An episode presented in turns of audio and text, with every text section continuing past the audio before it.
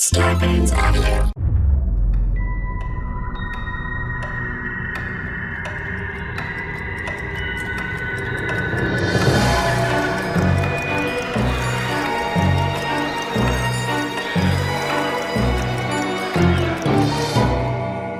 Hello, Untoldians, and welcome to the Untold Hour. That's too slow. It gives me like a weird feeling. Like anxiety? Yeah. Like sloth anxiety. It reminds me in Rocky Horror when Frankenfurter's like, anticipation. That, and I'm always like, ah! That's good. Drives me wild. That's good. It is good. Well, I am excited for today.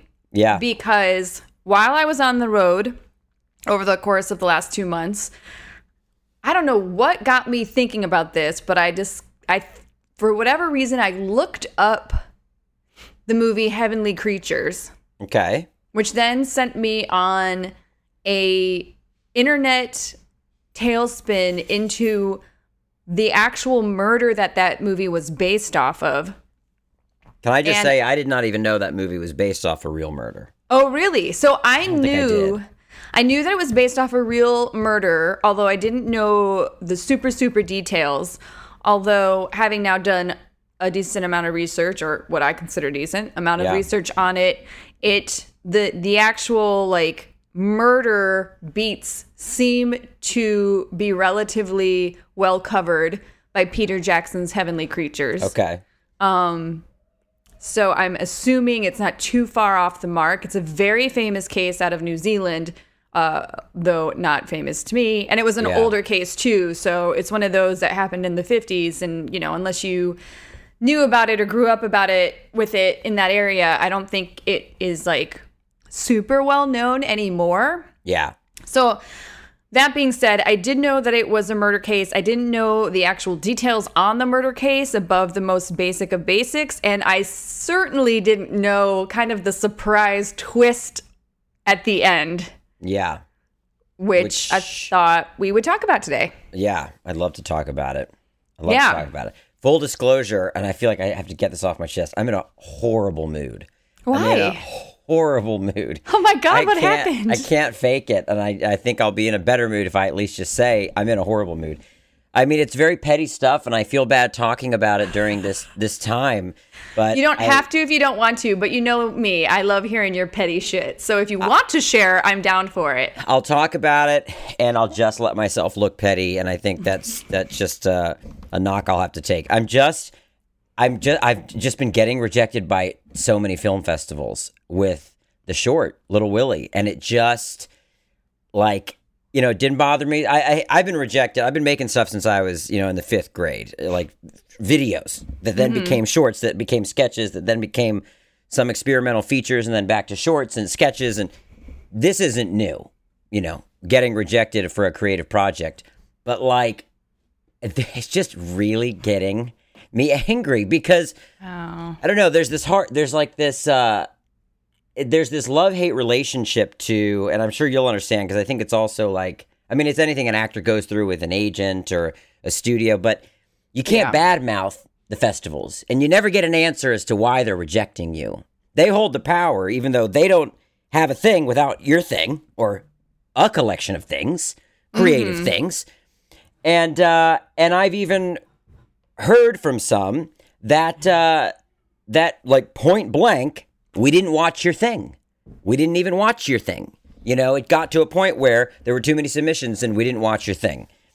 And now, knowing just, that, would the rejection be easier to take? Because you can always resubmit it next year? I would rather get a fucking email that says, we didn't like your thing. We watched it and we didn't like it and here's why. You know what I mean? Yeah. That, you know, one year I had a feature at South by Southwest and then a few years later submitted my next feature and it didn't get in. And I asked them, I said, is there any feedback you can give me as to why it wasn't a fit for you this year as I continue to edit and tweak and send to further festivals? And they wrote me back a point blank criticism of the film and it felt great. I'm telling you. Really? Did not, I mean, the level of upset you have from just not knowing versus just knowing and ripping it off like a Band-Aid, that's great. I can disagree with their take on it, but it did not upset me. But at least it gives you something to work with versus... Gives you something to work with. Yeah. Yeah. And I don't know. You. Honestly, I've been in such a bad mood all day. I don't even have the words for it. I think... I don't know. It's hard because then... I don't know. There's not much I can say because it's like... I'd have to start talking about specifics, but it's hard when you kind of, you know some of the festival and some of the festival people, and you know some of the other filmmakers, and you've seen some of the other films, and you know, you just like, I don't know. Every time you're kind of told what to do, like when I left Nerdist, I got a lot of advice on like what to do moving forward with the film stuff, and like you do it. And it still doesn't seem to be like clicking. Mm-hmm. And then you get different feedback from the next person. And you just feel like you're chasing this ever moving fucking target. God, if that isn't like a micro level of what it is like to work out in Hollywood in general. I know. It's a fucking just, chase the dragon. Yeah. I've had people say like, well, you should make some shorts. I've made shorts. Well, you should make some like small features. I made small features. What if you like did something that went viral? Well, Onyx has 300 million views. Totally. Like but maybe you need to not. Now you've done too much. I've had people literally say you've done too much now. Oh, now I've done too much. Yeah. Well, now you're kind of hard to categorize because you've got all this stuff, but also you're that weird guy, but also you're a producer, and also you act in your own stuff. And I'm like, all right, well, fuck it. I guess there's no true north. And I'm just feeling that. I think everybody out here gets to those like ends of their cycle every like couple months. They get to the end of another frustration cycle where they're just like, I'm not out of the creative juice. I'm just out of thinking, it's actually going to like work for an audience on a larger scale. This isn't advice, but I'm wondering. What are you going to say? I'm wondering if you're at that point where, because you've done all the things, like, success out here is obviously a combination of hard work, but also like a lot of luck, being at the right place at the right time kind of thing. And that can kind of strike at any minute. But usually it strikes like late in the game. Like people think, oh, you're an overnight success. Little do they know that you've been like performing at halls since the age of 5 kind of shit. Right. And you're like in your 40s and you're like, nope, that was not an overnight success. That was me grinding away and being miserable for most of my life. I'm wondering if because you've done all the stuff now, like you don't have to really worry about that. Now it's just the luck. Like, this is just the luck phase of it, and it fucking sucks, because you can't control luck. I think you're right, though. I think, like, now it's like, okay, well, I just keep making stuff and just, chill. In a way, like, just keep putting it out there. I got the YouTube channel with, 300,000 followers. I got a fucking TikTok now with 500,000 followers. Yeah, but the TikTok is about to go away. No, it got bought. Oh, it got bought? We're I didn't good. Know that.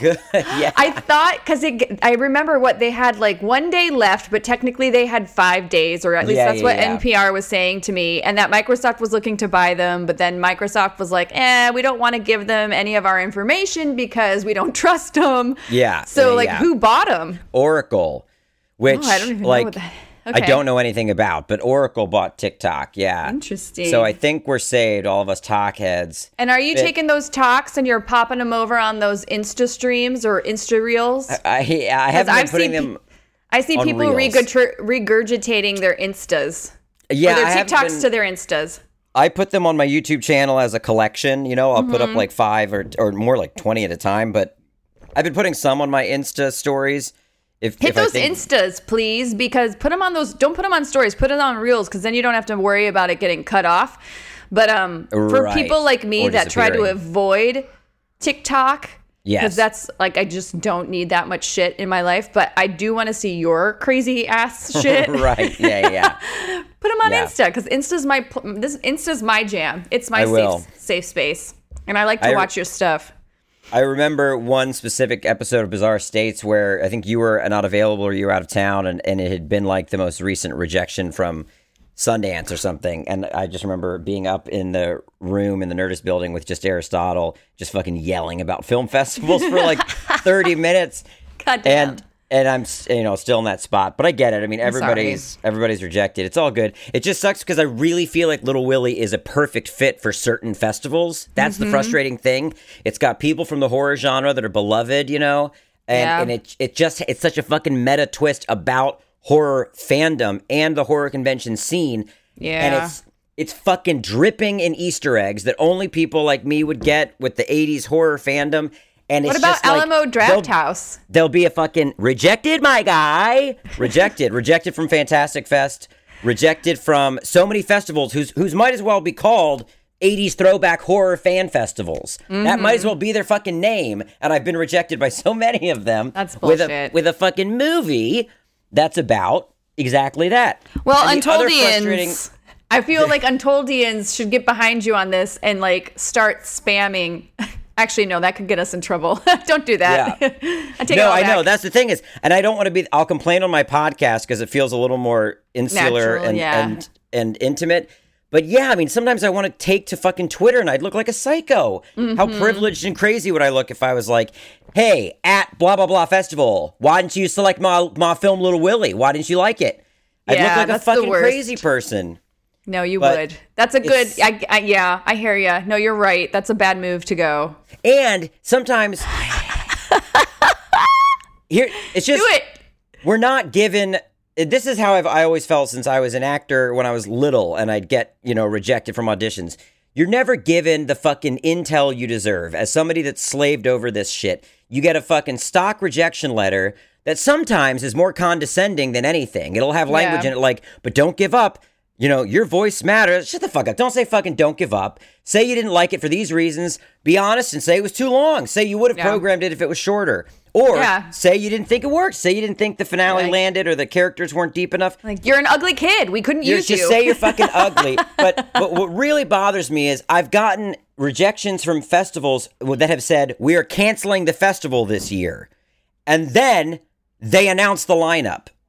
And that's when I'm like, well, y'all do have a responsibility to not drive filmmakers fucking insane. If you're not canceling your fest, then don't send emails out to filmmakers saying it was canceled. The language of the email was, the film festival is canceled. And then they announced their big lineup, the shorts program, and everything. So that's when I go, that's when I'm like, all right, dude, are you really working for us? Are you working against us? Are you making us? It's all about fucking, you know. It's all about LA. It's all about who gets invited to the fucking ball. And it's just when you've just, you know. Dude, I got to tell you, like, okay, obviously the way you're feeling is not at all as close to what I'm feeling. But I will say that I can appreciate the whole, like, who gets invited to the ball, who's Cinderella. Because just being out of that mix, even just traveling around trying to do this show, but, like, going to places that are kind of off the grid. Yeah. Oh, my God. It was like, oh, whoa, this is...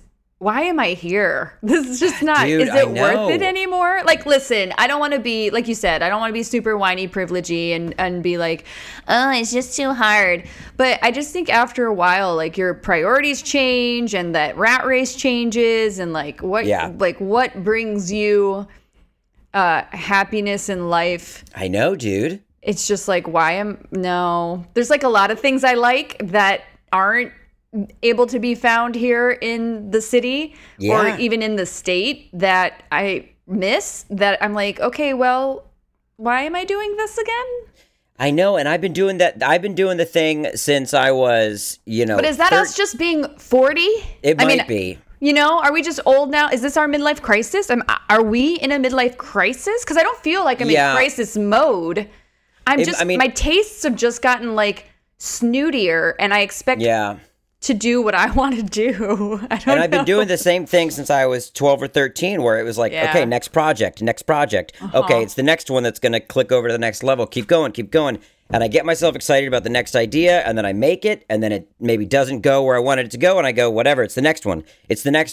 And yeah, I mean, I'm getting to the age where you're like, okay, it's the next one. And you're just like, I want to go and, like, fucking refurbish a cabin somewhere, you know, and just, like, fucking have chickens. It really is. I don't want those. I think it is a lot of, like, you know, maybe my fucking connectors are getting zapped. I mean, I've fried myself with the amount of output And, you know, one last thing, again, not to sound like a complete fucking asshole, but we talked about Enneagram before, and I'm a 4 on the Enneagram, wing 3. And for people that don't know, a 4 is like the individualist. They're the artist. They're the one, well, they're not the artist. Any number can be a creative, but a 4 is like, you'll never understand me. I'm over here with my thoughts, and I'm so bewildering to the world, but come and find me. Come and find me. Yeah, you're the emo kid that wants the attention but then gets it and is like, hey. Yeah, oh yeah, totally. But the 3, my wing, is the achiever who's like, I can turn the shit he makes in his weird little bubble into product. Yeah. I can make it entertaining for an audience. Come, let me show you how we can make this palatable, and let me show you how. You're Don Draper waiting to happen on the wing. I get it. So then if my personality is offended in two ways when I experience rejection. One is, oh, I guess my weird shit. You didn't understand my weird shit. You didn't get me. So fuck off if you don't get me. But then my 3 is like, but that was really well edited, and like the sound design was top notch. Like my 3 just looks at the technical and says, fuck what you thought about the internal message or the subject of the short. It is still technically better done than some of the other things you've let in. You know, holy shit, man, you poor bastard. What a personality combo to have. You're fucked. Like, I don't mean that in like the worst way possible, I know, but like, talk about inner turmoil. Like, as a producer, I watch some of the other projects and I'm like, I'd have notes on that. Mm-hmm. You know what I mean? I'd be like, that needs, that there were some... Did you just throw something across the room? My Frankenstein head fell off my TV because I'm shaking my entire desk with fucking anger. There's things that get under my skin on the personal level, but then there's things that get under my skin just on the fact that, like, your sound mix isn't done, and yet you got in. You know, that's where I'm like, as someone who's cranked out so many fucking products, and the people I work with, you know what I mean, work at a certain level of competency, that like my thing's not even getting in just based on like competency. Can I get competency points? Yeah. Anyway. Yeah, I'm sorry. I hear you. All good. I mean, I get it. The feeling. I get it. Yeah. I guess. Yeah, and I get it, because I mean, I've had to be rejected countless times of like on a personal level, walking into auditions, and my auditions are always terrible. Like I'm so much better on camera doing the actual job than walking into some audition, because in the audition, you know that it's like either a low level PA that's been forced to sit and listen to everybody that comes in that day and doesn't really know what they're doing and isn't all that important. And not to say that PA is a bad job, but it's just like when you're in there trying to get a role that means a lot to you, and you know you've got the guy that goes and gets coffee for others listening to your audition and watching you. It's just like, okay, obviously this is either A, already been decided upon, and they're just seeing these people because it's the law, and so I'm going to be passed over, or they've got their top however many that they're running through, and they're just trying to, you know, make the agencies happy by seeing their people that they're bringing in. So there's that, but then also the fact that it's you know, it's based also completely, like, it might not even be me. Like, I could go in there and do the best audition of anybody ever since the dawn of time, and if I just don't look like what they want, I'm automatically like, it's forget it. Right. I don't know. Yeah, I mean, it's just, you know, and part of me's fine with that. It's like, whatever, I don't really care. I'm never going to see you people anyway, and I don't, I've got my own niche. But on the flip side, too, it's like, oh, God, like, ugh, why, like, I don't even, I hear you. Yeah. And like, does this matter? And yeah, like I was saying before, like traveling around and seeing all these different ways of living your life and different areas you could live where like the state isn't constantly trying to kill you with fires and earthquakes and all that stuff that you're just like, okay, well, why am I doing this? I think I may have told you this story before, but at some point I was home in Maryland and a buddy of mine was asking how it was going in L.A. I think I'd only been in L.A. for like 4 years. And I told him, I said, well, you know, I pitched this thing. They said no to that, but they did like this one character from it. So I reconstructed the pitch. Now it's going to be this, and I'm cut a sizzle reel. We're going to shoot a short proof of concept. And then I'm going back in with this deck, and then they're going to... And I told him all the different things I was working on, and he was like, man, that sounds exhausting. Yeah. And I was like... Oh yeah, what are you doing? He's like, I mean, I run the tree business and we sell the trees. And I was like, yeah. But the problem is like 4 years ago, or like in your youth, you were like, yeah, okay, you sucker, you're selling trees. But like now you're looking back and you're like, oh, fuck, he had it figured out. Like he's selling trees. Yeah. I should have sold the trees. Without a doubt. How is this? Okay, new t-shirt, you guys. We should have sold the trees. We should have sold the trees. I mean, bottom line. That's what it is. We were wrong the whole time. We should have been selling the trees. Keep in mind, none of these projects have ever made me any money. This is everything outside of having a job. This is, I've been paid for one creative project in LA in the 14 years I've been here, outside of my job at Nerdist, which was a fucking blessing to have a creative job like that. But I mean, I've had one script deal since being out here, and it was for Cartoon Network. Mm-hmm. When they were going to do live action stuff, I had a script deal, so I got paid. I was a WGA associate member, whatever the fuck. That's been the one like legit, industry gig I've had in 14 years. Everything else is fucking hustling and trying to, get someone to care about the thing you made with friends and friends' money and no studio, no production company, etc. Anyway. Well, you should have sold the trees. I should have sold the trees. Should have sold the trees. Holy shit, that is becoming a t-shirt. Fuck. Somebody get on the t-shirt.com making place and make this t-shirt. That's what it is, t-shirt.com. T-shirt.com making. We shouldn't say that because for all we know, that URL actually goes to like a weird, lemon party website. Or something. God, yeah, don't. It's like, don't. Well, yeah, I don't know. It's up to you, I guess. If you're an adult, it's up to you. Take it all at your own risk. Well, it's already 6:30, so we spent the first 30 minutes complaining about LA. Yeah, I am going to place in our show notes, hey, skip to 6:34 if you want to skip over Bowser's epic rant. But listen to it if you want really good life advice. Yeah. Because, I mean, we kind of are giving solid life advice just in the non-floofy kind of way. Right. It's straight talk. We're not Marie Kondoing you. We don't give a shit about your feelings. We're telling you how it is out there.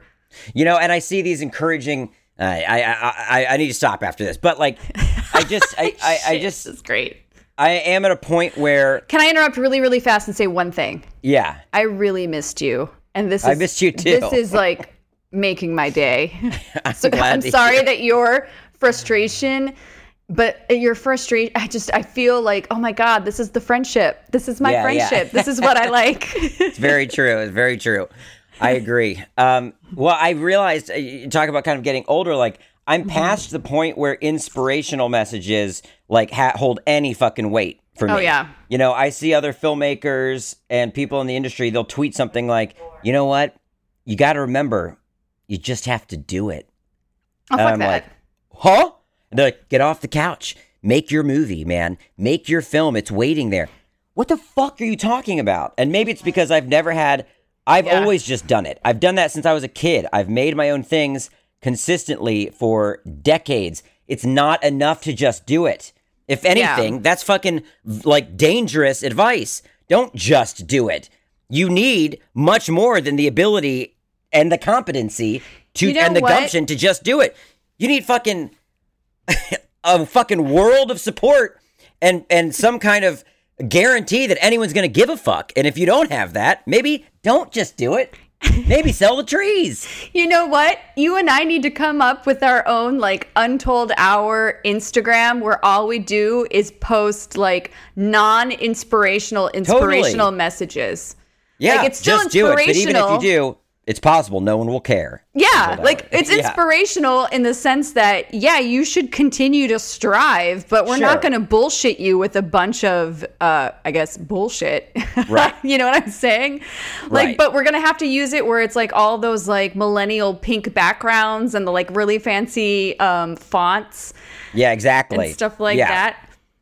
Yeah, I've given up on all of those inspirational messages. Like it's Instagram; those things drive me nuts because they're just like a more well, it's almost tech version, exoticized version of like quotes of the day calendars, right? Where you just like consume these bullshit quotes that probably no one actually said except for Hallmark. Well, and you're like, wow.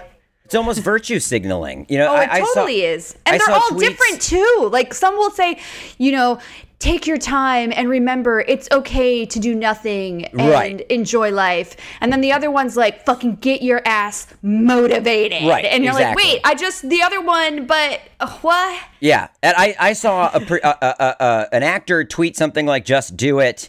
That has turned down my projects before, and then a producer reshared it and was like, so true. Well, I want to comment. Wait, fuck you. Why don't you fucking just do my movie then? How encouraging. You should have replied, just do my movie then. Yeah.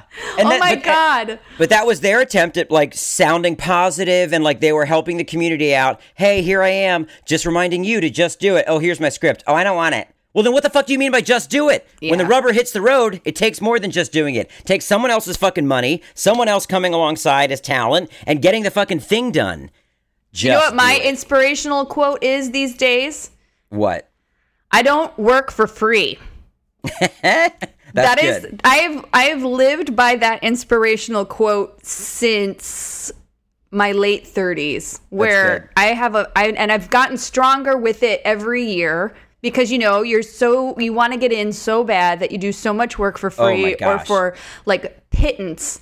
And then people just try to take advantage of that. And that's why you start getting calls, is because they know you'll work for free. So it's it's like that big jump into saying like, no, I'm sorry, I'm not doing that. And that's a big time dice roll, because that is really where, you know, you could fall off the map.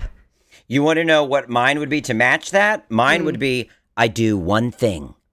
That's my slogan. I do one thing. Hey, but you edit and you'll write and then you'll color correct it too, right? And then I'll do one thing. But when you do multiple things, then everybody's like, well, you'll do it all. Yeah. Oh, well, then do I get paid 50 times over for wearing 50 hats? Yeah. Well, I think you can apply that to talent. Like most of my stuff is talent related. And I think you can apply that to talent sometimes, not all the time, because, you know, talent comes with its own kind of benefits and issues. But there's been a lot, even as I get older, where it's been like, okay, well, we want you to sit in on this meeting, because they're trying to kind of like they don't have it figured out, and I'm like, well, if I sit in on this meeting, and they want what your mind has, they know you'll figure it out. And I'm like, I'm not getting paid EP money, nor am I getting EP credit on this. I'm getting whatever it is I'm getting, so I'm not doing the extra work for you unless you want to pay me. Yeah. So that's been my mantra, and it's both worked for me and against me, but in general, I'd say works for me. Yeah. But I also am at a point now where, as I'm older and I've done pretty much everything that I've wanted to do, I do admit I have the luxury of sitting back and saying, you know, I don't give a fuck anymore. So if you don't like it, I don't care. Yeah. And then if I get the job, I get it. And if I don't, I don't. Yeah.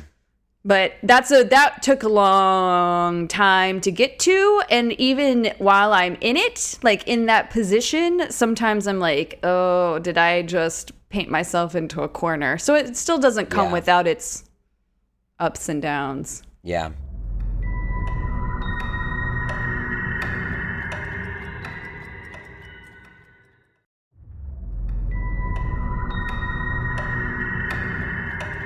Anyway, well, now Weird of the Week. Weird of the Week. Well, at least we get to talk murders today and kind of, get it all off our chests. Yeah, totally. So why don't you start us off with the Weird of the Week? Because I focused on the main story. So Bowser focused on our news today, and we're going to just play off each other that way. Exactly. Well, the first bit of Weird of the Week is about a drive-through haunted house, which has been a concern of mine, because one of my favorite things to do in Halloween time is to walk around South Pasadena, which is where they shot Halloween. And every Halloween, it turns into a Halloween lover's dream destination. Really? Dude, South Pass, kids flooding the streets, trick-or-treaters everywhere, streets shut down for home haunts. There's a whole block where every house is an extravagant home haunt.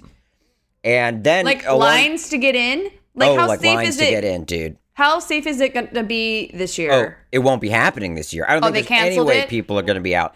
Well, they canceled trick-or-treating initially for LA, but then they rolled it back because people flipped out and they said, you just need to be safe. Mm-hmm. But I don't think there's any way South Pass is going to be popping like it normally is. It would be impossible to be COVID safe out there. Aristotle says that's where all the big candy can be found.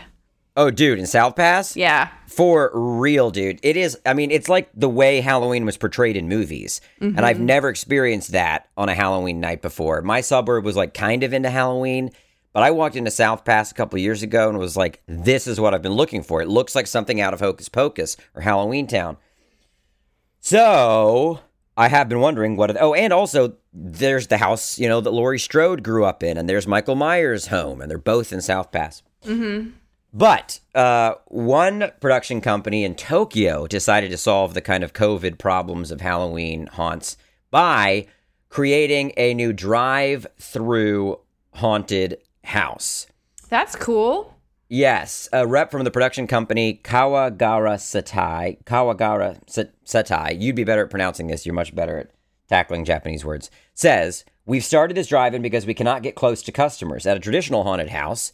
Like we would normally because of the virus. But the distance now between the customers and the cast is actually shorter because there's only a pane of window glass between us. Oh, that's cool.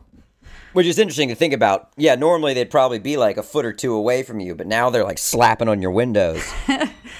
As long as nobody gets run over by mistake. Well, that's what I don't understand is like how slow do you drive? You gotta be how do you keep track of everybody? 35, yeah. And I'm sure there's tickets, and then you line up. Like they could actually where's that one place here in LA where you drive through to Griffith Park to see the Christmas decorations and the Christmas lights, but it's all drive through.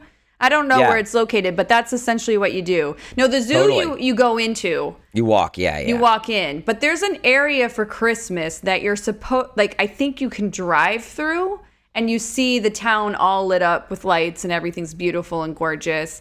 Yeah. Why not do that for Halloween? I feel like that's still a doable concept. Maybe they could do that for the Griffith Park haunted hayride. I wonder if they could make it a drive-through. Maybe. Unlike a traditional haunted house where guests can flee if frightened, customers are confined to their cars and cannot escape the horror during the 13-minute performance. With no actual contact between audience and performers, the risk of transmitting the virus is virtually eliminated. And of course, inside the cars, customers can scream as loudly as they like. Once the horror is over, instead of eating brains, these helpful zombies actually clean the blood off the cars that they attack. So you get a car wash too? Well, I wonder how in-depth it is. I feel like they maybe give you a little wipe down and then send you on your way. Knowing Japan, no, that's like a true. Full wash and polish situation. That's true. Yeah. They don't do things half-assed over there. They are all about that quality. Which is why I love it so much. Oh, I miss that place. The next story is about a disorderly goat that commandeered a cop car. What the fuck? Is it like those llamas that ran through the suburbs? Kinda. I said suburbs wrong. Suburban streets. This one, the headline was just too funny not to include. A sheriff's deputy in Georgia had a run-in with the baddest of the bad last week when she returned to her cruiser to find a goat had taken it over. Douglas County Sheriff's Office said the unnamed deputy was serving civil papers at a home during the encounter, and she typically leaves the car door open as she's often had to retreat from vicious dogs in the past. Her quote is, "Never once did I expect or even consider what was about to happen on this day."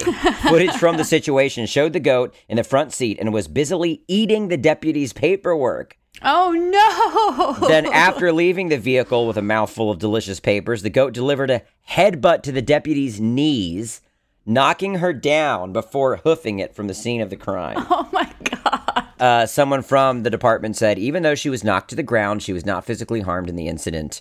At the end of the day, we all got a little laugh out of it. And did the goat get arrested for assaulting an officer? Oh my gosh. If it ended with that goat in handcuffs. Holy crap. But goats they're bad boys and girls. Oh, they're goats mean. Wild, dude. Yeah. They can get, they're animals. They can get, you know what surprised me as being as nasty as it was, and I had a run-in while I was on the road, was swans. Dude, swans are fucking nasty. Swans are nasty. I watched a video this week of a baby swan that was stuck in a fence right near the water's edge, and a man was trying to rescue it. Granted, the swan mommy's brain, I'm sure couldn't. It's like, that thing's gonna eat my baby. Yeah. Yeah, but it was like lighting this dude up, and the dude was like, "I'm trying to help you. I'm trying to help you." And it was like, "Gat, gat, gat." And he finally got it loose, and even as he set it down into the water, the swan flung its wing at him one more time. Yeah, I tried to feed one, and it got mad at me. It started hissing, and I'm like, "It's food, here." And I was like, not even trying to get it to eat out of my hand. I was just tossing it into the water, and the thing went berserk. Yeah, berserk. It's like, holy shit. Okay, fine. Well, speaking of water, a casket was seen in a Maryland body of water. The twist, though, is an unspooky twist. Oh. So I'll warn you guys, it's kind of a bummer. But it's in Maryland. It was in Annapolis, which is near right where I grew up, so I felt like I wanted to include it. Police in Maryland investigating reports of a casket photographed bobbing up and down in a river discovered the object was something far less macabre. A post to a local radio station's Facebook page Tuesday showed a rectangular object with flat sides and a curved top floating in the South River, which is a tributary of the Chesapeake Bay near Annapolis. And I saw this picture. I mean, it looked exactly like a coffin. If you told me it was anything else, I'd be like, well, you don't know what a coffin looks like. Oh, is it like a tree trunk? No. Yeah, the concrete slab resembling a coffin sparked complaints of a possible hazard in the water. Got it. The Capital Gazette reported. Department of Natural Resources were dispatched to the river, where a hydrographic operation team helped pull out what turned to be a floating dock from the water. Okay. So literally this story could be floating dock found in water. Yeah. But it looked like a casket. It made people think maybe there were bodies in the river. It sparked some outcry before it was there's a lot of lakes that have flooded old towns. And, speaking from experience, they left some of the graveyards there. Yeah. There's eventually, I would suppose that could wear away and a body could float to the top. I don't know. Real quick, I do have a quick Bowser's Backyard update. Sure, as if I haven't burned through enough real estate with my rant. So Bowser's Backyard has been kind of popping these last few weeks. Oh, we really? We have a next door neighbor cat who we call Dora because she's an explorer. She's always in other people's yards. I don't know what her real name is. But she is, how on The Simpsons, the baby with the unibrow is like Maggie's arch nemesis? Dora. Kinda. I never really watched The Simpsons that much. There's a reoccurring theme that this baby with the unibrow is Maggie's arch nemesis, and it's never really explained why, but Maggie hates that baby. Well, my cat Daffy hates Dora. And there's a hole in our fence that I had to put a little grate over so Daffy can just sit at that grate. I call it her window to the world, and she just waits for Dora. And waits to get into slap fights through the fence, where Daffy is hissing and losing her mind and her tail's puffed out. But Dora is always much more in control. She'll jump on the top of the fence just to tease Daffy, and Daffy can't jump that high. But the other morning, this was hilarious. Dora purposefully spent time at the window to the world to get Daffy locked on that window in that slap fight. Mm-hmm. But then Dora runs down and comes around the front of the house and goes over into our backyard to run up behind Daffy while she's still at the window to the world. That's something you'd see in a cartoon. She got fucking clever. She got so clever. And I see Dora tearing through the yard, running right toward Daffy. And I'm like, I cannot believe she just maneuvered that. And I ran out and started yelling, and Dora diverted. You should have let her had it. She earned it. I know. But what it did do is, as I yelled to get Daffy's attention, Dora diverted and literally jumped over Daffy's back, back up onto the fence. And Daffy was like, "The fuck?" She was like, "You were just there, and now you." So then yesterday, I come out in the morning to a full-on cat fight. They're both in the yard, facing off. Hissing, just getting ready to wrestle. Mm-hmm. And I ran out, and you're not supposed to do. I mean, you shouldn't do this for any animal fight, but definitely not ever for a dog fight. I did what you're not supposed to do. I put my hand directly in between them. Oh yeah, that's dumb. That's what you do if you want to lose a finger. But I figured these two cats wouldn't hurt me that bad. I thought it would break the tension, and instead, the second I did that, Daffy just jumped over my hand like it was a little obstacle and chased Dora out of the yard and back over the fence. And I guess kind of got her vengeance for that horrible trick she played on her the day before. You got to be careful with that. That can actually really screw up your hand. Oh, I know. My mother-in-law lost a finger that way with a dog fight. Oh, Jesus. What? Yeah, she was breaking up a dog fight in her own home. They had a dog that was kind of older, and it started to get like a little, senile? Angry towards other. Yeah. And she went to break them up, and one of them, as they were barking and biting, just fucking bit half her finger off. Holy shit. Been gone for years. Shit. Yeah. I would be so angry with that dog. That dog would no longer have a nice home to live in. I know. Like, you don't bite my finger off. I feed you. Literally do not bite the hand that feeds you. Literally. And it was hanging by a thread. Gross. Yeah. That's gnarly. Gross. All right. It healed pretty well. That's nasty. Mm-hmm. Although I guess if I did get stuck in a situation like that where I'm missing half a finger, I would pull like a Margot Tenenbaum and just like get a little walnut cap for it. Totally. And I could switch out different wood grains on what kind of finger I wanted, depending on how hipstery I felt. You could have a little pattern on it. You could have a little paisley pattern or like a Haunted Mansion wallpaper pattern. Yeah, or maybe I could even like 3D print out some sort of cool like post-apocalyptic witch finger. Yeah. Yeah. Now I'm considering it.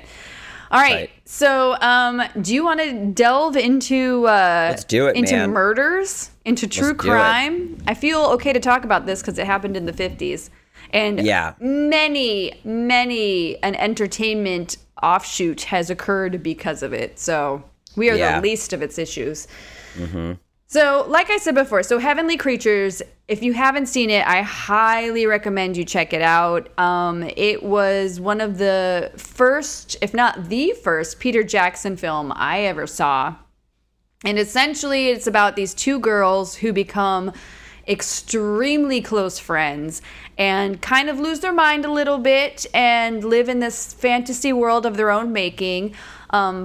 Part of it is just their age. Part of it is the issues that they're having at home. Part of it is like health things that we get into here as well. And eventually, I don't want to bury the lead, but eventually things happen. I mean, it's in the title, murder. So murder happens. Yeah. And I didn't know at the time, although I did learn later, for whatever reason, I stumbled upon it or whatever, that it was really heavily inspired by an actual true life murder case called the Parker Hulme murder case. I hope I'm saying Hulme correctly. It's spelled Hulme. I'm going to refer to it as Hulme throughout the podcast. Yeah. But if it's not that, I apologize. But so you guys know, it's Hulme. So this wasn't a real murder case that occurred in Christchurch, New Zealand, which is usually not a place you associate with extreme murders. Yeah. Back in 1954, which is also not a time you really associate with extreme murders. Not that they didn't happen then. It's just that you don't really hear about that often. Yeah. The murderers themselves are Pauline Yvonne Parker, who was aged 16 years at the time that she committed her crime, and Juliet Hulme, who was aged 15 years. And the victim is Honorah Parker, also known as Honorah Rieper. And yes, that would be Pauline's mom. Mm-hmm. So here is a breakdown of the relationship between Pauline and Juliet. So Pauline and Juliet met in their early teens while attending Christchurch Girls High School. Juliet was described as being tall, slender, very self-confident, incredibly attractive, and speaking with a beautiful English accent because she was actually born and grew up for a while in London. She came from a very affluent, well-educated, and rich family, although... That being said, just because you're rich doesn't mean you don't have your problems, and so her family definitely had its own issues. So in contrast to Juliet, Pauline was described as short, with dark curly hair, worn shorter than most girls her age, less obviously attractive than Juliet and with a permanent scowl on her face. Pauline's family was, in contrast to Juliet's family, was considered working class, with her father, Bert, running a fish shop and her mother being described as careworn and running a shabby boarding house. So Pauline was very highly flattered that Juliet noticed her and sought her out for a friendship, and that kind of cemented Pauline's obsession with Juliet. They described her as, in a couple of the articles that I read, as, what's the word? Kind of a misfit, you know? Mm-hmm. Both of the girls actually had somewhat debilitating illnesses as younger children that they then said that they romanticized and were able to bond over. Pauline had, and I'm going to try and pronounce this correctly, osteomyelitis, which is essentially a bone infection resulting in specific bone pain, redness, weakness, and fever. And Juliet was diagnosed with tuberculosis, an infectious lung disease, which actually landed her in a sanatorium for a while. Or a sanitarium. Sanitarium? Torium. Sanatorium. Either way, she went to a hospital. I don't know what the difference is. Yeah. A TB ward, basically. So, yeah. A lot of the horror games that I play actually, they started off as TB wards because TB was infectious. And so if somebody got it or they basically had to be sequestered. And sanitarium is more of the North American word for it. Oh, is it? And sanatorium. Yeah. Yeah. So it's more of the English usage. For lack of a better explanation, because I wasn't expecting you to ask me that question, for the horror games that I've played, everything usually starts off as being a TB sanitarium or torium, yeah, and then eventually turns into like a mental that goes away because they were able to kind of cure TB or at least. Yeah. Reduce it. And so then that became eventually like mental hospitals. Well, that's what happened to that Glendale hospital in Maryland that I used to run around in. And that's what happened to a bunch and then eventually that turned into an orphanage or vice versa. You know, like it all, that those places kind of all, those were like the phases that all of these old, early 19th century brick buildings. So anyway, she actually landed in a sanatorium. At the time that she was in there, her parents essentially left her there and went and traveled abroad. She had a bad relationship with some of her siblings. Life was not great for these two girls at their houses. They became obsessed with each other, essentially creating their own fantasy world, and often wrote books and plays and other various stories focused on their world of make-believe. But Pauline was very flattered that Juliet, somebody like Juliet, would pay attention to her and want to be her friend. And so they just really kind of clicked, like opposites attract in a kind of way. Mm-hmm. So essentially, they obsessed about each other, or they obsessed over each other. They obsessed over this kind of like fantasy world that they lived in, that they preferred to the regular world and their regular home lives. They hung out with each other constantly. If one of them was sick or couldn't hang out with the other for whatever the reason, the other one would be withdrawn and mopey and not want to interact with anybody until she could meet up with the other friend again. The world of make-believe actually expanded beyond just kind of the stories and the plays. They actually created their own religion and morality behind it. They basically rejected Christianity and worshipped their own saints that they based on famous actors, actresses, and singers that they were obsessed with, because they were obsessed with the opera.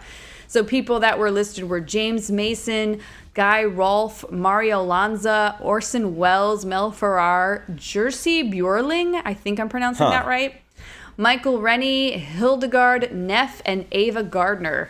Fully support Orson Welles and Ava Gardner on that list. Yeah. Love them both. And Mel Ferrer, too.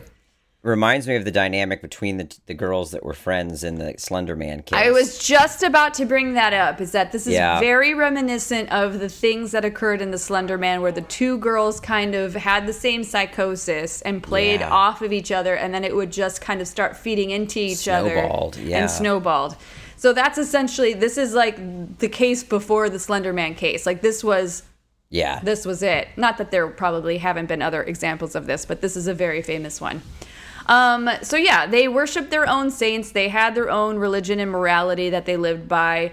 Essentially, they dreamed of going to Hollywood to have their novels made into movies. They wanted to marry great actors and become friends with the Hollywood elite, which is ironic considering what we were just talking about in your rant. Oh, gosh. Oh, my gosh.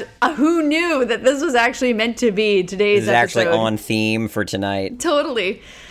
So they also created what they believed, like things got so hardcore for these girls, that they also created what they believed to be a parallel dimension, which they called the fourth world, which was their version of heaven.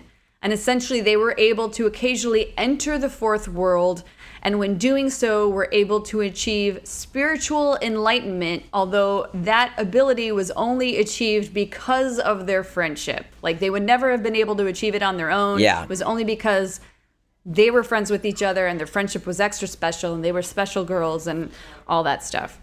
So both sets of parents had issues with the friendship. Pauline's parents in particular were extra concerned because at the time... And this is based off an article that I had read talking about the relationship and how it was perceived back in the 50s.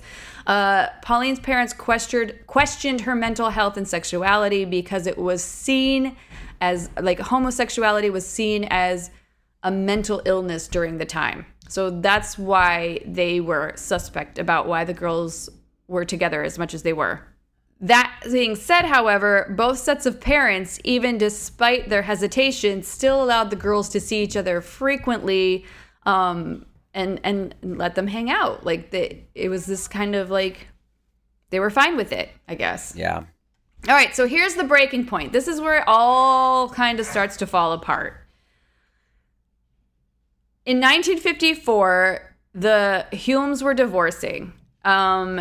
Some articles that I've read said that the wife was having an affair.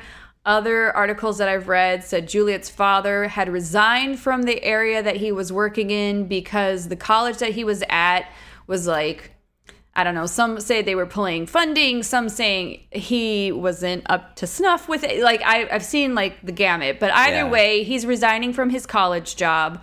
The mother was supposedly having an affair or was considered a loose woman, and I'm doing air quotes here because whatever that means, but that's what they would say. Yeah. And the family planned to return back to England, but without Juliet. They were going to send Juliet to stay with her father's relatives in South Africa for her health because they wanted her to get better in a drier climate and because of the tuberculosis. Juliet and Pauline were obviously massively heartbroken over this news of their upcoming separation. The two of them attempted to get their parents to agree to let Pauline travel and stay with Juliet in South Africa.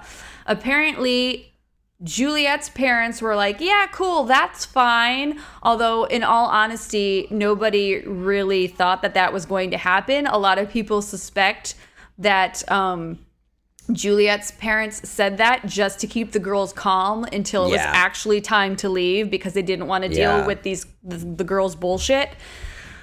However, Pauline kind of latched on to that a little bit, thinking that there was a chance, but that the problem was that there was no way that her mother was going to ever allow her to go to South Africa.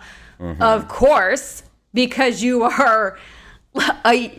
you're a young teenager, and you are my daughter, and there is no way that I would let you stay with strangers in South Africa with a girl who, honestly, I only put up with because you're so obsessed with her, but I probably don't really like.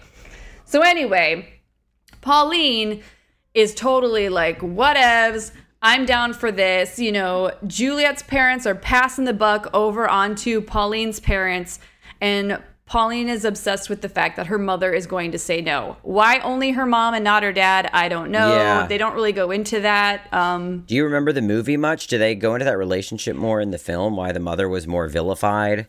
This makes me want... I to be honest, never watched that movie. Even though I was a big Peter Jackson fan from like the splatter movies he made. You like, should. It's a great Bad Taste, psychological horror.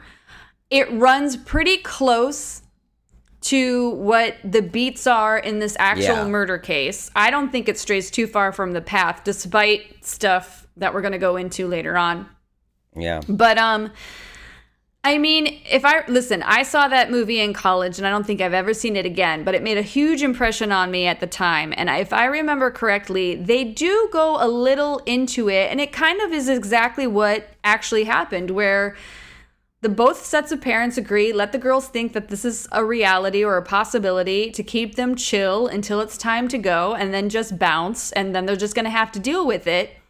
Yeah. You know, and the mom, Pauline's mother, was not at any more fault than any other parent in the mix. You know, I mean, if any, like why she in particular got blamed, I'm not sure. I think it's, you know, she was probably the one talking the most to her daughter about her concerns with this relationship rather than the dad. But that's an assumption. And, you know, on my part and also the movie's part. But I haven't heard anything contrary to that, nor have I seen anything necessarily supporting that. It just kind of is assumed, at least what I've read.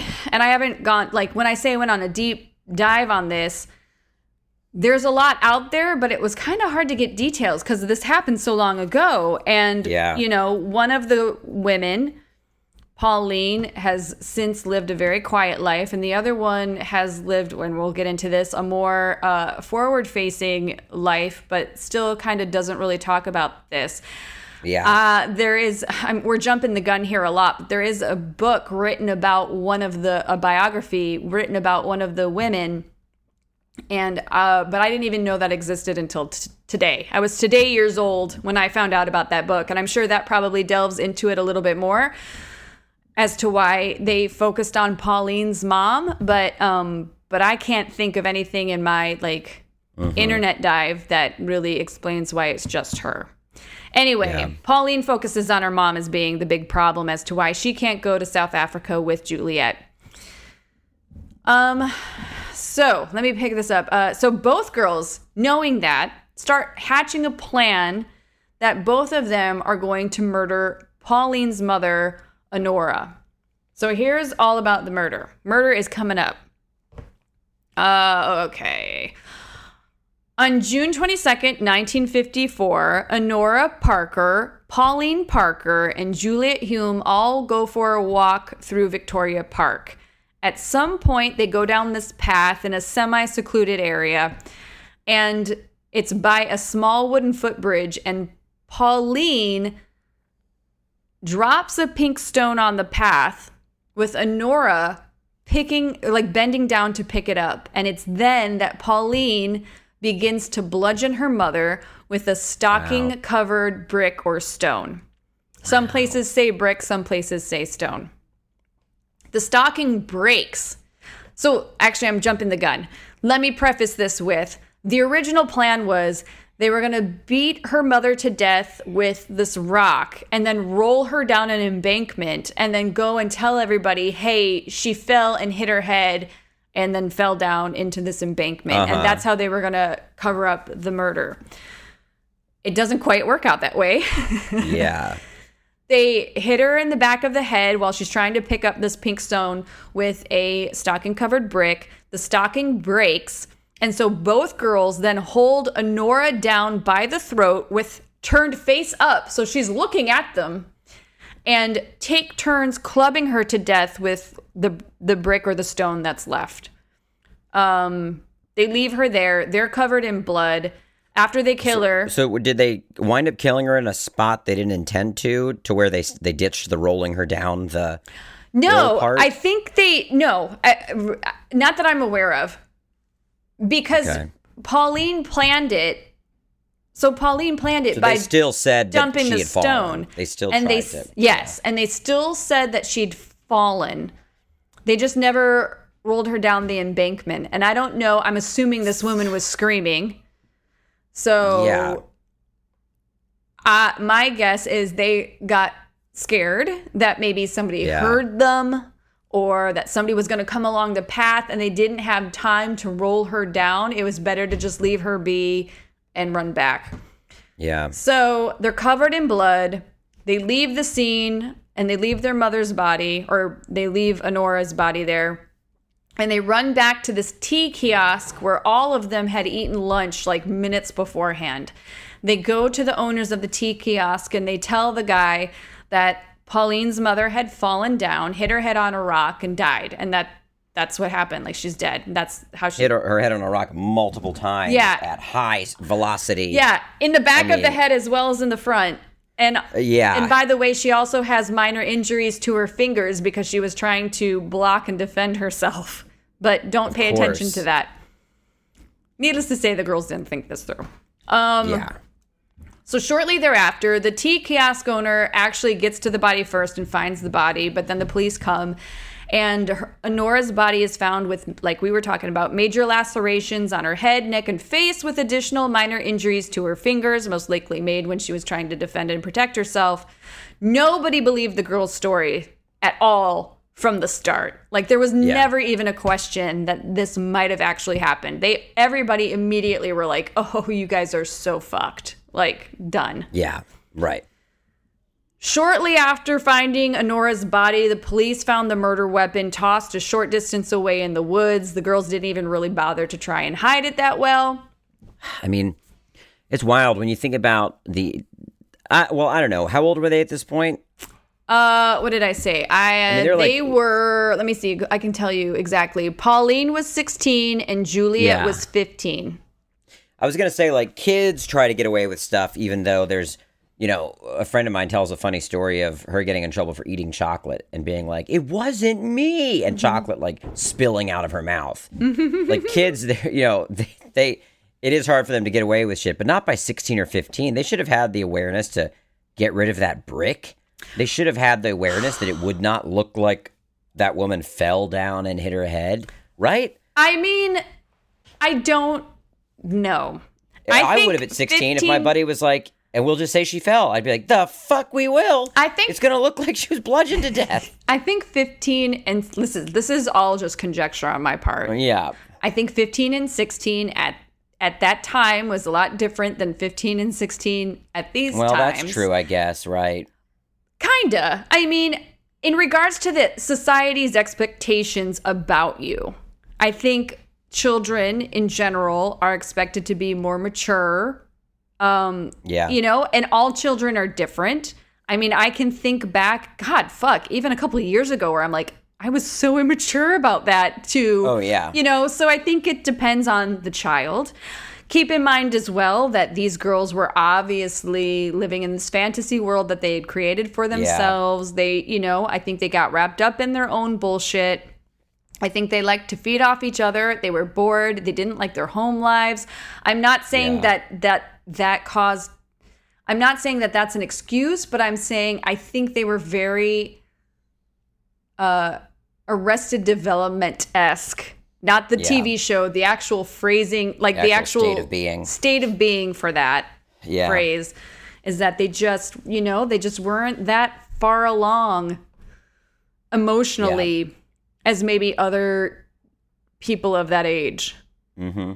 I don't know. Who knows, right? But I mean, it just the way that you hear.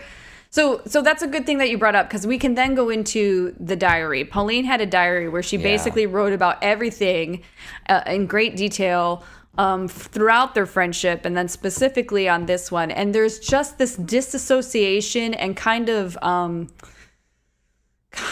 like, I don't want to call it an innocence because that's definitely not what it was, but this like a lack of understanding and emotion connected to what they were actually doing and did. Do you know what I mean? Yeah. So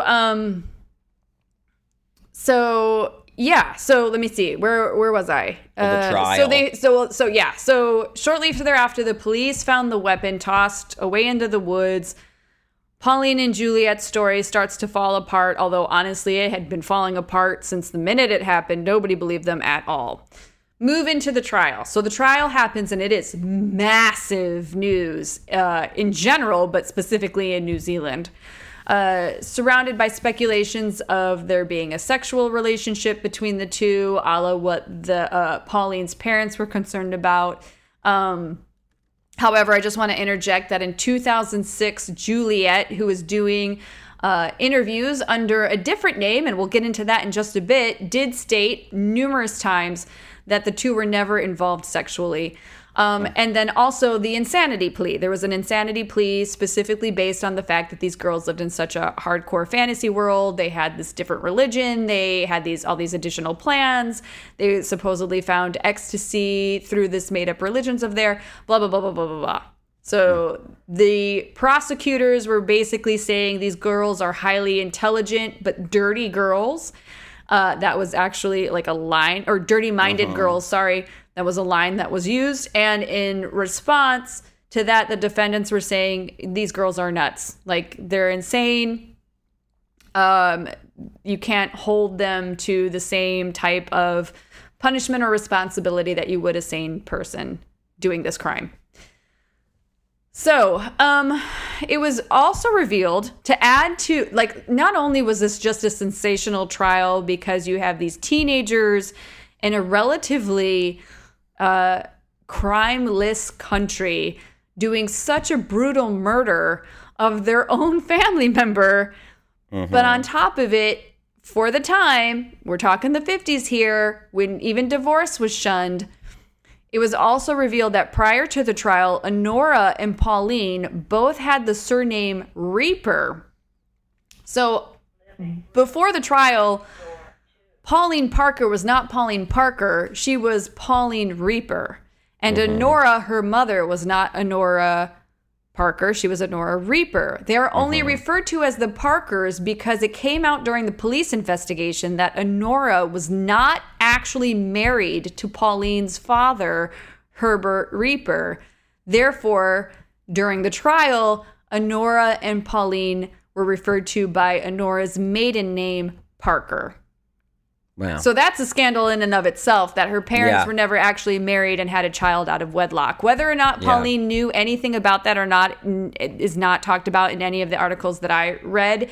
Neither is it really discussed as being an issue, but it's kind of implied that it was like, whoa, of course she's a problematic child. Look at how her parents have lived their lives. You know, that kind of thing. The defense, like we talked about before, claimed that the girls were insane. The prosecution claimed that they were, quote, highly intelligent but dirty-minded girls. Pauline's diary was actually used against them in court. From Pauline Parker's diaries, this is a quote from one of the articles that I'll 75% most likely put on our Facebook page links to. Yeah. And I say 75% because I have a tendency to forget. Anyway, so this is a quote from one of the articles. We decided to use a rock in a stocking rather than a sandbag. We discussed the moiter fully. I feel very keyed up as if I was planning a surprise party. So next time I write in this diary, mother will be dead. How odd, yet how pleasing. So that was actually like, I mean, okay. Yeah. Like, you know, what? Pauline and Juliet were found guilty of murder on August 28, 1954. It was determined that the girls were too young for the death penalty, so both received 5 years in prison where they served out their sentences in full. Pauline served her sentence in Paparua Prison near Christchurch. Sorry if I'm mispronouncing that. Paparua. Juliet served her sentence initially at Mount Eden in Auckland and then at Arohata in Tawa near Wellington. I am guessing at all those pronunciations. Hulme received, Juliet received an unconditional release and immediately joined her father, who was living in Italy at the time. Parker, Pauline, was put on a 6-month parole in New Zealand where she was highly monitored. And then after serving it, she was allowed to leave the country. She left. She apparently went to England. So do you know, was that a light sentence, considered a light sentence back then? It feels like it to me. Back then, I don't know, but it seems very light sentencey. Like, 5 years? Like, I don't... Like you, especially when they both did it. Like they were both trading off turns, bludgeoning this woman. Well, and not only that, but you both planned it well in advance and had it. And there's journals that are like, so we're going to kill my mom. Yeah. Yeah. So to me... That's wild to me. 5 years seems exceptionally light. And yes, the girls were young, but even for being 16 and 17, that's 5 years still seems short of the mark. I think so. You know, but I mean, it's 1954. Who knows? Maybe, you know, I feel like these days they would get maybe not death penalty, but life in prison. Yeah, man. I don't know. Honestly, I feel like that stuff changes all the time. I don't know what you would get. I know. So anyway, where are they now? Because as far as I'm aware, both of them are still alive, or at least as far as the internet is aware, both of them are still alive. Pauline Parker, the one whose mother was murdered, she changed her name to Hillary Nathan and moved, like I said, to England. She has since become a devout Roman Catholic, and although she has rarely spoken to the press, has publicly announced that she deeply regrets murdering her mother. In addition, her sister... double down on that and says that she has actually come forward and made a statement that it took Pauline about 5 years to truly realize what she had done and has since expressed extreme remorse and has tried to live quietly, kind of off the grid and out of people's faces. Pauline, at the time of the article, which was a HuffPo article written in 2013, lived at the northern tip of Scotland, less than 100 miles from where Juliet's Scotland home was as well, because Juliet, at one point, moved to Scotland also. So Juliet is actually what lit me up to research this. I don't know how I stumbled upon this. I always... Like back in college when I watched the movie and discovered it was based on a real murder, knew that Juliet and Pauline were like real people and still doing their thing and had been let free of prison. In fact, I believe at the end of Heavenly Creatures, they do one of those like updates at the end right before the credits that tells you like where they are now kind of thing.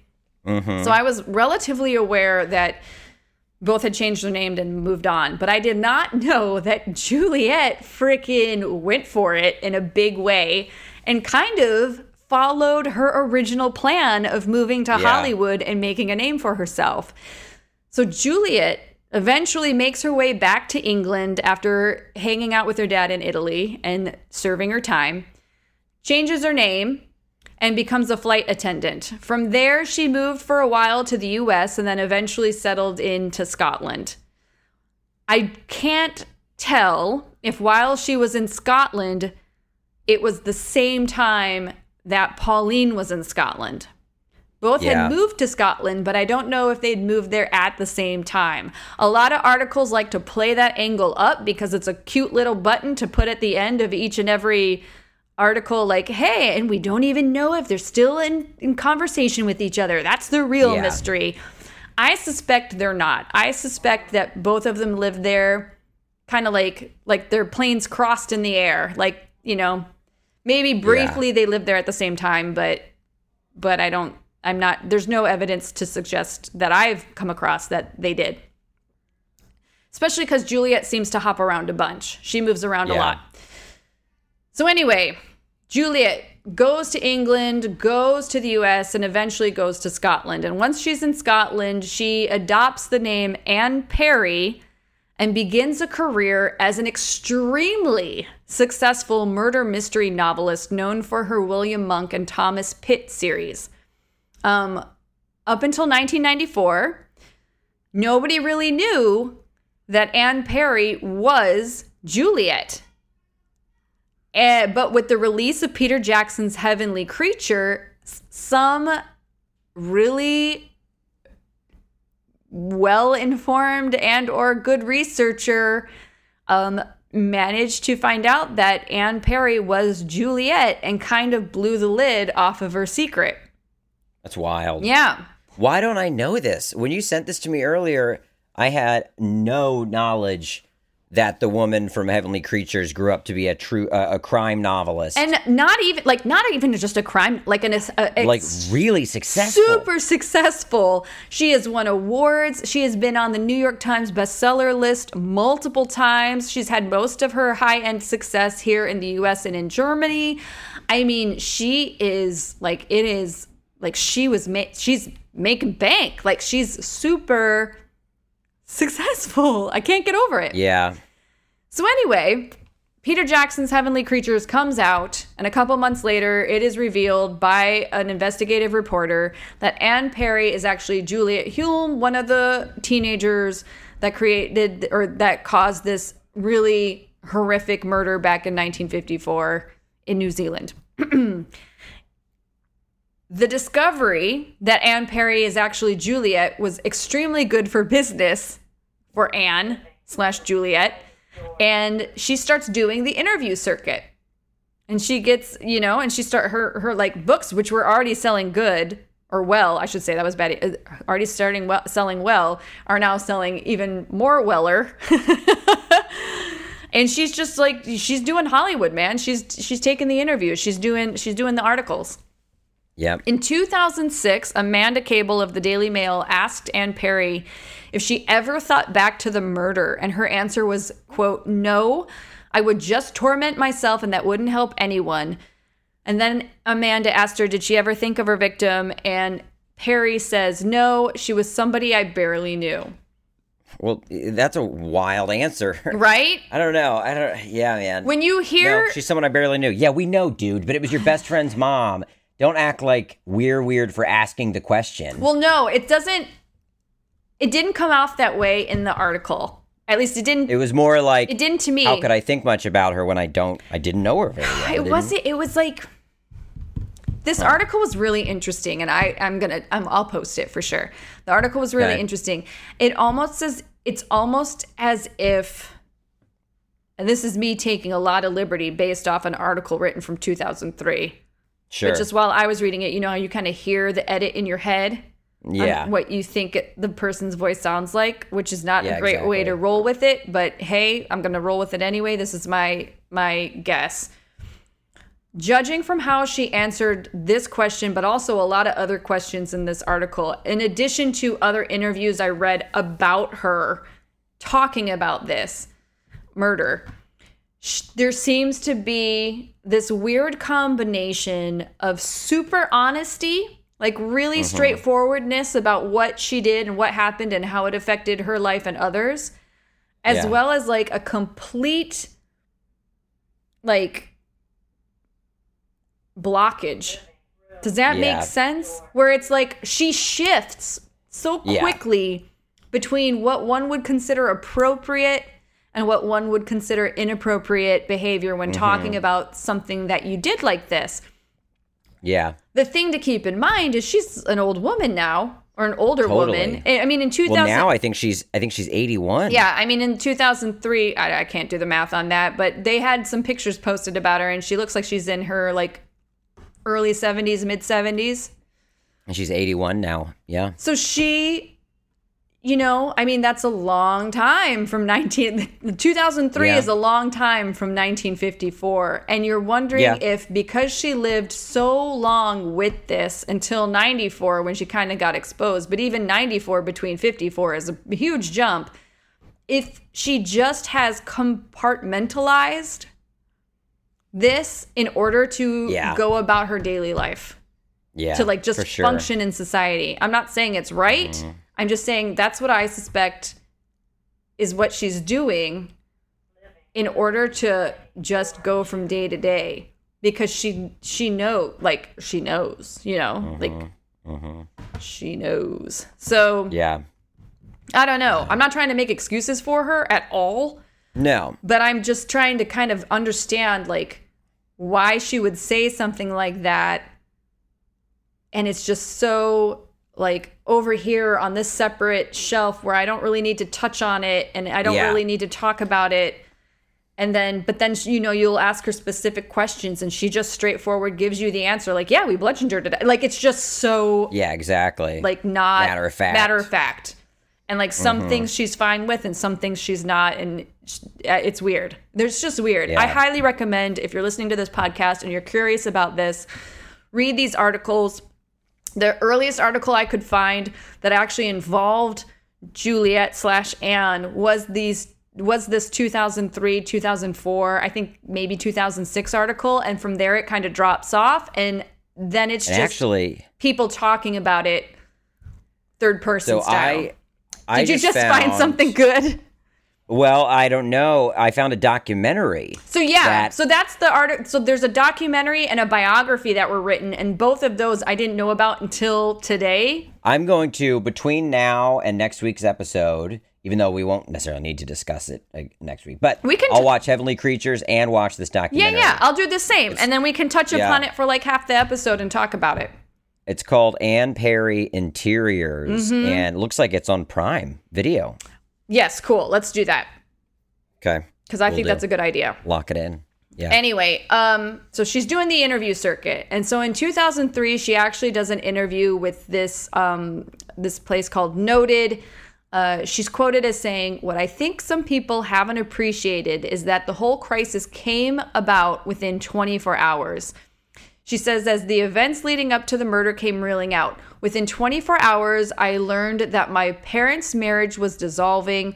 My father lost his job and they were leaving the country. I was being sent away, and a girl to whom I felt I owed a great deal of debt hit the buffers as well. And the decision had to be made within hours." So that's essentially her reason for committing this crime when she was 15. I believe she was 15. And why, like, in a weird way, it's, I don't know, that feels kind of smokescreeny. Like, I want to watch this documentary because it almost feels like she's trying to kind of minimize the size of it. Well, like, because everyone else is fascinated by it and it was this giant thing. And for her, she's like, yeah, I mean, it was just kind of like 24 hours of crazy. Yeah, like. Yeah, but then 5 years in prison and it, I don't know. Yeah, like, yes, there was so much more going on and. Yeah. Here than just my teenage self had a crisis. Yeah. I don't know. Yeah. I mean, I talk more about the time I thought I saw a goblin when I was a kid than it seems like she wants to talk about the murder she committed, but. Yeah, it's weird. It's like she knows she can't get away from it. People are obviously going to talk to her about it, and it's done her business, oddly enough, really well. Yeah. Above and beyond the success she already saw before this. I don't know. I don't know how to explain it. I'm like, yeah, okay, you know, your parents, it sounds like you had a terrible home life. You weren't really paid attention to. Your parents kept shipping you away to all these places to get you out of their hair. You had this one girl who, like, looked up to you and really respected you and gave you attention probably that your parents did not. And now you guys, after so many years of, like, being the best of best friends, are now being separated so that you can get shipped off somewhere else. And, oh, by the way, your parents are also divorcing. So, right. I mean, okay, but also that doesn't really necessarily explain why you premeditated bludgeoning to death a woman in the middle of a park. Yeah. Like, no. Yeah. Yeah. That's where it seems like, oh, hey, I know what the proper thing to say is in order to make myself not sound like a monster for this interview. So I'm going to say it. Yeah. Without, you know, like, I don't have an explanation for why I behaved the way I did. So I'm going to use the explanation that society deems to be the most plausible or acceptable. Yeah, totally. Anyway.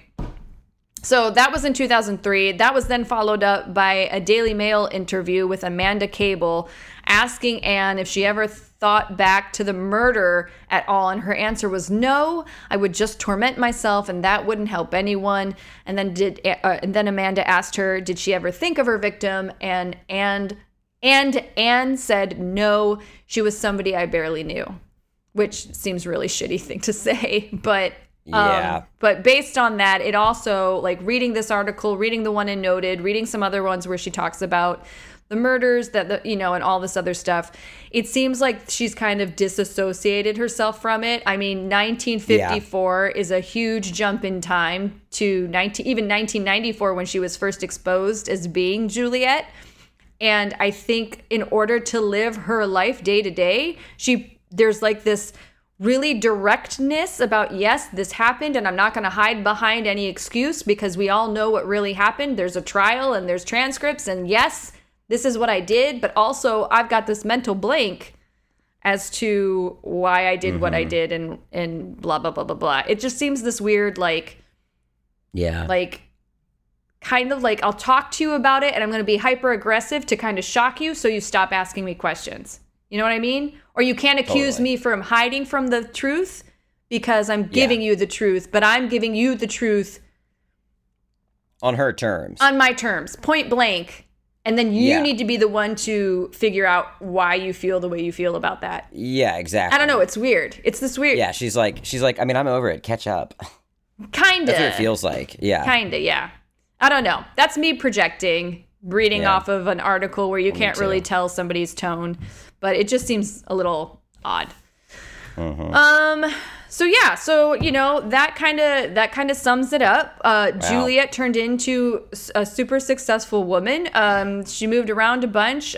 She landed bestsellers lists numerous times, even before she was exposed as being Juliet Hulme, as well as winning the 2001 Edgar Award for Best Short Story. In 2017, she ended up moving to Los Angeles / Hollywood to promote the novels that have been or will be developed into film. And so she essentially did what she originally wanted to do, which was come out to Hollywood. Whether she actually utilized that into, hobnobbing with the upper crust of the Hollywood scene, I don't know. But she's definitely found some success, and she definitely got over here. What's wild is that would make a great movie as well. Her second life, right? the crime novelist who has committed murder. I mean, that's an interesting movie too. Peter Jackson needs to make the sequel to Heavenly Creatures. Yeah. So yeah, that's all I have. So that's where we're at. That was fucking crazy. Yeah, man, it's kind of all over the place with this. Well, not really all over the place. It's just like surprising. Like I did not see this one coming at all. Yeah, I thought I knew about it and then realized I didn't really know anything about it. And if nothing else, this has whet my appetite even more to do a bigger, deeper dive. I'm going to try and see if her biography, the written one, is on Audible, because that's how I fall asleep at night. And I'm like super curious about Juliet, and watch this Amazon Prime. Is that what you said? Amazon Prime? Yeah. This Amazon Prime documentary. Like, I'm into it. And then we'll talk about it next week. We'll touch upon it. Maybe we'll make the first half about our review and the second half about whatever else we want to talk about. Mm-hmm. Super cool, dude. Awesome. This was very long. We're an hour and a half in. Actually, I think we're like a straight 2 hours at this point because it's 7:51. Thank you guys and Toldians for sticking with us on this. Thank you, Aristotle, for hopefully not ruining your night because we went overtime in a big way. Bowser, would you like to take it away? Just send us off. This has been Andrew Bowser and Jessica Chobot, and you've been listening to The Untold Hour. Bye. Untoldians, that is it for this episode of The Untold Hour. Thank you for joining us on this weird and wild ride into the bizarre. If you are interested in sharing your own story of the weird, send us your listener stories to theuntoldhourpod@gmail.com. Come join the Untold Hour convo over on my Discord server and our Facebook group. And you can follow us on our socials, Instagram at The Untold Hour and at Untold Hour Pod on Twitter. Starbane's Audio, a podcast network.